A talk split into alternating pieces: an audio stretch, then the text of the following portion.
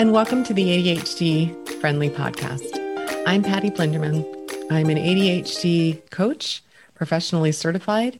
I'm also the founder and facilitator of the ADHD POM coaching group. POM stands for Personal Owner's Manual. If you want more information on that, you can check out my website, addpositivefocus.com slash POM, P-O-M. Into today's episode. Today we're going to be talking about success journals and why they are an essential skill for ADHD brain wiring.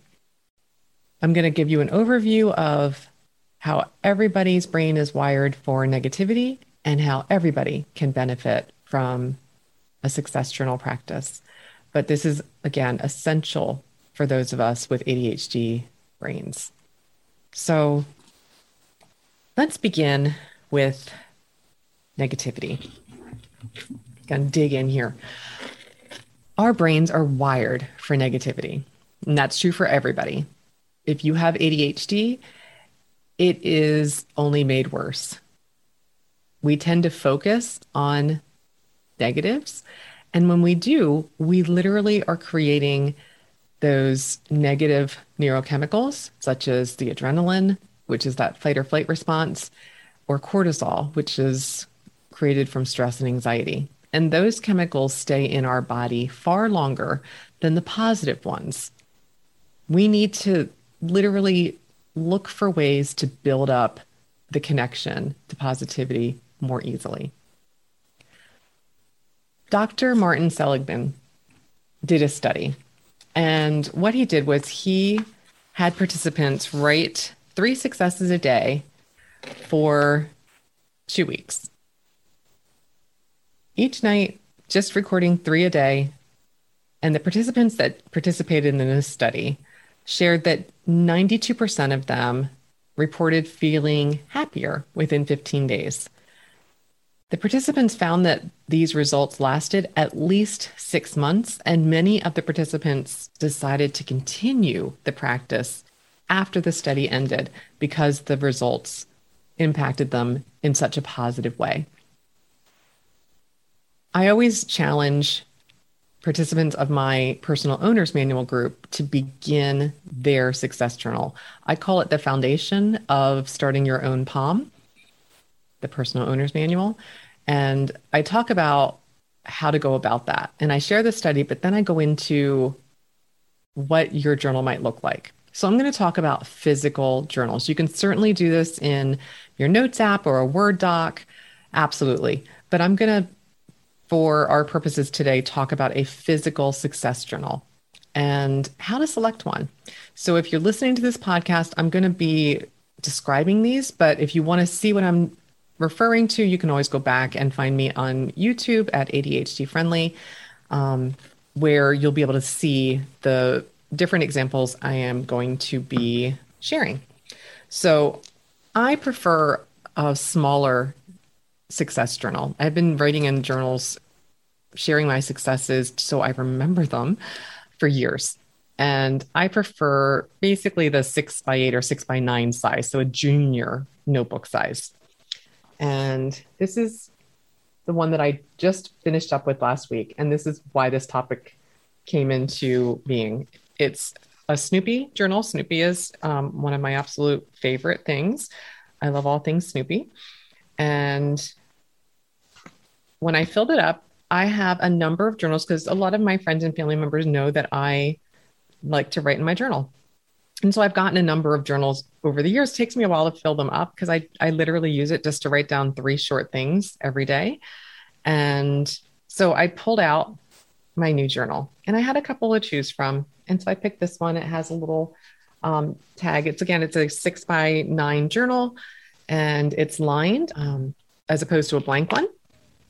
So that's one of the the things I'll ask you to notice. Do you like to have the structure of lines to write on, or do you like a big open space? I have a number of clients and colleagues that tell me that they like the open space. They'll like to draw sketches. They don't want to be um, restricted to writing inside the lines, if you will. I tend to write um, pretty messy, um, and lines just helps me to write a little bit more neatly. If I don't have lines, I tend to write diagonally and it just looks like a mess and it doesn't pull me back in to want to keep it up. So I prefer lines, but I, I do ask you just to notice if lines would be the way to go for you or if you prefer something um, without lines. And then notice the feel of the paper. With ADHD brain wiring, we can be really sensitive to how something looks and feels. So do you like the look of the paper? Do you like the way that the paper feels in your hands? I am one of those that is very sensitive to it. So if I don't like the feel of the paper, I'm not going to write on it. Um, I guess that sounds a little bit like a paper snob, but it, it just is. I, I, I try to notice if I feel resistance and I pay attention to that because what I know is that resistance over time will result in me just dropping off and not doing it anymore. So I resist rough paper that doesn't write smoothly. Um, I'm going to hold up for those of you listening. I'm just showing the entry. This was my new journal, and the date is Monday, October 18th, 2021. When I write in it each night, the next day, I write number one, and I start my my journal with the first thing I fill in, which for me is always my two minute exercise goal. I like to check it off. That's a first success or celebration that I get to put in there every day, whether or not I did it. And then I also track, I'm trying to eat more fruits and vegetables. That's just something I, I make little prompt in there. Number one, I write two minutes in the checkbox. I have a checkbox for fruit and then a checkbox for veggies. And that's just the first thing that I check in to celebrate. And then I write a number two. I do this every night it's set up for the next day. It makes it easier for me to write in my journal because it pulls me in because I I think of this as like a blanking cursor on an open Word document. It's literally waiting for me to go ahead and fill it in. It makes it easier. So I do this because it makes it far more likely I'm going to fill it out. If I have to open it up and start on a blank page, it's just a little more resistance. So it makes it more likely I'm going to just put it aside and decide, I'm not going to do that. I'm going to wait. So you'll notice that I, there's nothing checked off or filled in when I went to do this on the 18th on Monday. I put it aside and I actually did that a few times. Have, I've been trying to use this one for about a week and I've only written in it two out of the last seven days. And Monday was kind of the um the tipping point when I realized the reason I'm not writing in it is the the one that I just finished was a spiral journal. This one is not. So that means because it's not spiral, I couldn't leave it open to the page easily. And so I would just close it and put it on my pillow, which is what I do every night, so that I have to literally move it to my nightstand. So it's just easier for me because it gives me that that I call it a pause point. It gives me that place where I'm picking it up and moving it. And I can decide in that moment that I'm touching it, do I want to write in it or do I just want to put it aside and go to sleep? With my spiral journal, I would pick it up and write in it because again, I can see the prompt. I can see it's already set up for me and I'm just going to go ahead and write down my successes. With this one, it was closed. Apparently, opening it up, as silly as that might sound, created too much resistance for me to do it easily. So I found more days than not, I was putting it down. And that that's not sustainable over time. So I looked at my other journals. And so I'm going to highlight this again. When I open this one, it actually, and I'm showing, it doesn't lie flat. And that didn't work. So I found another journal that a friend of mine gave that's just a beautiful journal, just gorgeous. I love this journal.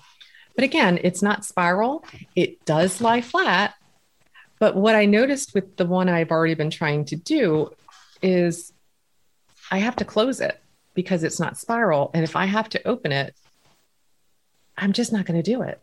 So I went ahead and ordered on Monday when I noticed that a new journal. I got a new Snoopy one, but I have to say, now that I've opened it, I realized I don't need to. This was a bit more expensive because of the peanuts um, characters being on it. I don't even need that next time because it always stays open. And so I'm just going to hold it up and I'm going to read it for those of you just listening. I wrote down the date for yesterday, Tuesday, October 19th. And you can see like my prompt. And then I went ahead and I filled it in last night and then I filled out for today my prompt for tonight. And then this goes on my pillow with my pen on top of it. And I just leave it there. I don't have to set a reminder. I don't have to do anything else. It just, when I get up in the morning, I put it on my pillow. When I go to bed at night, it's already there and I pick it up. And because this prompt is here, waiting for me, like my little blinking cursor, I am so much more likely just to pick it up, especially if I did my two minute exercise. I'm like, oh, oh, I want to check that off. I want to get credit. It gives me that little dopamine hit in my reward center that I am being pulled into filling it out. And then I keep going. So I just want to highlight some of the, you know, I wanted to talk through some of those examples just to get you thinking about what would work for you. What would the ideal journal look like? I always encourage people go into a store that you can physically feel them, Barnes and Noble, Target, wherever you want to go to look at the journals. Hold them in your hand. Notice how you the the feel of it hits you. Notice when you open it up, do you like the feel of the pages? Do you like the layout? Do you want it to be blank? Do you want it to have a spiral binding? Notice what's going to work for you. Experiment. If this is interesting to you to try, I really encourage you experiment like I did with my brand new journal. If I expected myself to keep trying to use the one that didn't open up so I could see the next day's prompt, I can guarantee you I would fall off this routine really easily. And I would probably, I've done this before, stop using it for a year or two even before I would pick it back up again. And so I was able to notice what was getting in the way and just go ahead and, and allow myself to get a journal that I would use. So just notice what's going to work for you. I, I encourage you, if this interests you, to just experiment with it in an ADHD friendly way. What will help you just to start with your successes to capture them? What's the easiest way for you to just begin? And then dive in, give it a try, and notice how it works.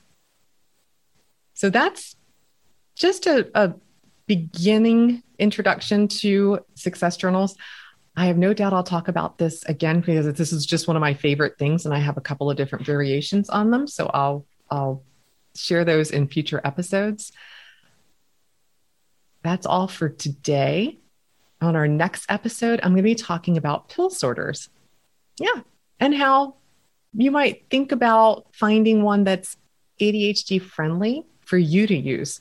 So I'm going to have different different types, different configurations, different designs of pill, pill sorters. I'll talk through them to try to describe them for those of you that will be listening and also have the visual recording so that you can see the example. So we're going to dive into that and have some fun. Just seeing which if if you need to have a way to organize to remember to take your medication or your vitamin supplements, what might make that a little bit more ADHD friendly for you to keep up with. So that's all for today. I hope you have a great rest of your day that's ADHD friendly. Tally ho.